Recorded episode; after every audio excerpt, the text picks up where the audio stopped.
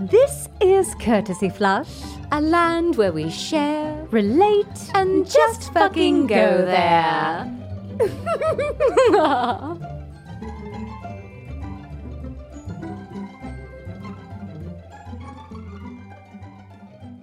Hey, Megan, I've got a question for you. What is that? Do you have, I was thinking about this the other day, are there any like childhood stories that like things that kind of stand out to you that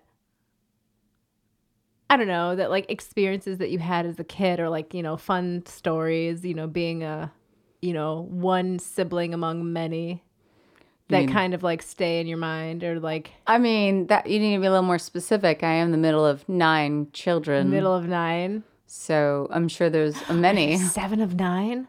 No, you wouldn't be seven of nine. Oh, are you seven of nine? Mm. Eight? What? Are you quoting something? Well, okay.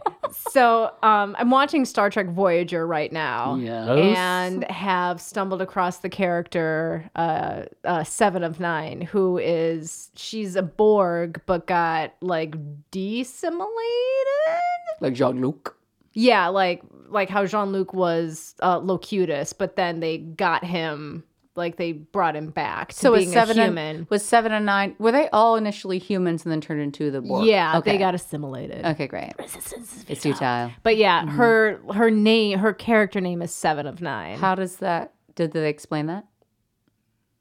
Maybe we've been skipping around because there are some you know as I, I do I love me some Catherine Janeway and I love Voyager, but there are some duds in in that series. So we're we're skipping around a little bit. Okay, so seven of nine. What you were saying though? Anyway, um, well, I'm trying to think, cause like there's like stories as a kid where you know I talked to you about I you know told the story of like the red solo cup. Like, are there any like stories like not necessarily having to deal with solo cups and or poop, but any kind of like decisions or stories that you made, the decisions that you made as a kid that you you know are kind of like, huh? I wonder if any if anybody else has done that before. Oh sure. I'm just trying to think. Do you have one ready on hand? Um, I guess one that comes to mind. I feel like I may have talked to you about this before, but the gentle listeners don't know this Gentle. story.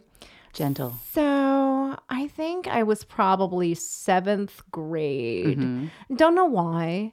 It was just something that started happening where during the summer I was, you know, I would see a dead bird. I'd be like, oh, it's a dead bird. I'm going to pick up that dead bird, you know, s- with s- using gloves, like not, you know, sanitary, of course I'm impressed. and burying it in the backyard and making a little stick cross for the bird. And then any birds that I found, I would take and bury in the backyard. In the same grave, or did In- you have like? well, it was like a, little mass se- grave. Like of my many dad had crosses? a garden that, like, there was a little section of the garden that I was able to bury like these four birds. by four. I mean, there's probably maybe six. I'd say like you know three in the back, three in the front, Okay. and Aw. a snake. Yes. There was a snake that a gardener snake, or was it dead? it was dead. Okay. And so it could be any kind of snake. If It it's could be dead. any kind of snake. It was a little bit bigger than a garter snake. I, I feel like it may, I don't know what it I would was. have freaked the fuck out. Well, I was like playing with my friends and we were playing hide and seek or something. And then like one of my friends screamed, it's like, ah, and it was like a snake, oh, a snake, oh, a snake. And I was like, oh, it's a snake. And one of my friends goes, you know, it became a joke of, you know, Kelly, why don't you bury it? I'm like, I'm going to. This snake deserves some rest, deserves to rest in peace. Oh, they are, did they know that you buried the other? They birds? did. They So they, did. knew that was your They thing. knew that was my thing, and it That's was nice. yeah. I mean, I don't know why. It was just I don't know. It felt like the right thing to do. so I had, decompose and give it some respect. And yeah had a bird graveyard in my dad's backyard. nice. So yeah, I, I mean, I, I tell you, in terms of like burials, not I can't think of something right now of youth, but burials. I want to become a tree.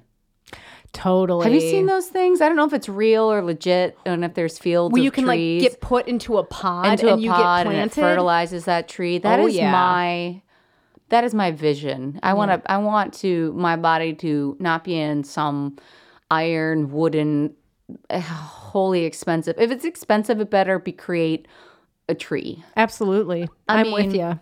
I and I would think that those grounds would be sacred, like uh, hopefully, like like a like a what it's called a cemetery is. Yeah. it's like you paid for that plot it, it would be sad if like the tree died Yeah. but i would be like okay great so then you plant a new one it's still in its place Right. but i still would want that plot for someone that knew me if they still if still had people that remembered or cared and just wanted to replant it something i just want my body to go to a greater purpose Absolutely. I'm with you.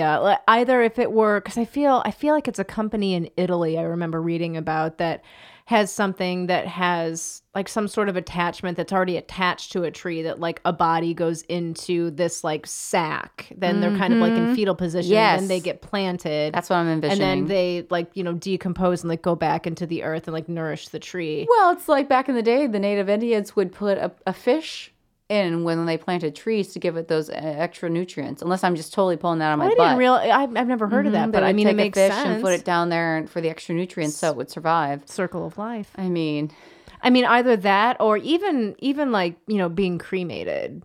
And, Yes, you know, I- kind of a similar situation where like being planted in the soil to you know go back into the earth. I just don't want you to spend twelve thousand dollars on a box. Yeah. that I don't. I mean, I get that cemeteries are more for the living, Sure. Oh, for sure. I mean, and So- just like those like funerals in general, are and there for are the living, yeah. religious aspects to things Sure. that I mean I don't adhere to, but I, I understand. Mm-hmm. Um, but I personally just I don't want people to waste their time and money unless it's something that nourishes them. Totally. I would like how I envision it for myself is I would want a New Orleans style funeral. Oh, hell yeah. With like a bunch of like freaking music and Band. celebration and a life. band, like a celebration of life versus like very somber and sad Uh-huh. occasion. That that's what I what I envision, what I would want.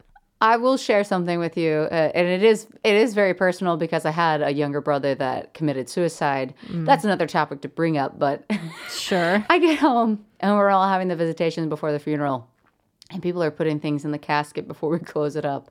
Notes and letters and pictures. I I you know, I haven't experienced this before. I hadn't brought anything. But in my purse I had uh, a matchbook of matches. a book of ma- like a little fold like the old school matchbook. Yeah. And I put it in my brother farted so rankly. I was like, You're gonna need this in the afterlife. And I thought it was so perfect. I was like, I'm just pleased. I, I was like, Yes. Here you go, Georgie. Oh wow! And that was like completely unexpected, like No, unplanned. it was no, nothing was planned at all. So it was Wow. like I'm like, Yep, that feels right. and it made me it makes me smile. yeah. Uh-huh. So yes, it, it all comes down to bodily functions because we all shit and poo. It's true. I mean, at the end, at the end of the day, Beginning, we middle, all- and end. It's true. It's all shit and poo. It's all shit and poo. So pay it forward, y'all. exactly. Pay it Pay forward. it forward. Thank you, Kelly. Thank for you, sharing. Megan. Thank you for You're welcome. sharing. Thank you for joining us on the roller coaster ride that is Courtesy Flush. Theme song is Winner Winner by Kevin McLeod. Please remember to rate and review us on iTunes, Stitcher. or wherever you get your podcasts. Follow us on Twitter at Courtesy Flush It. And find us on Instagram and Facebook.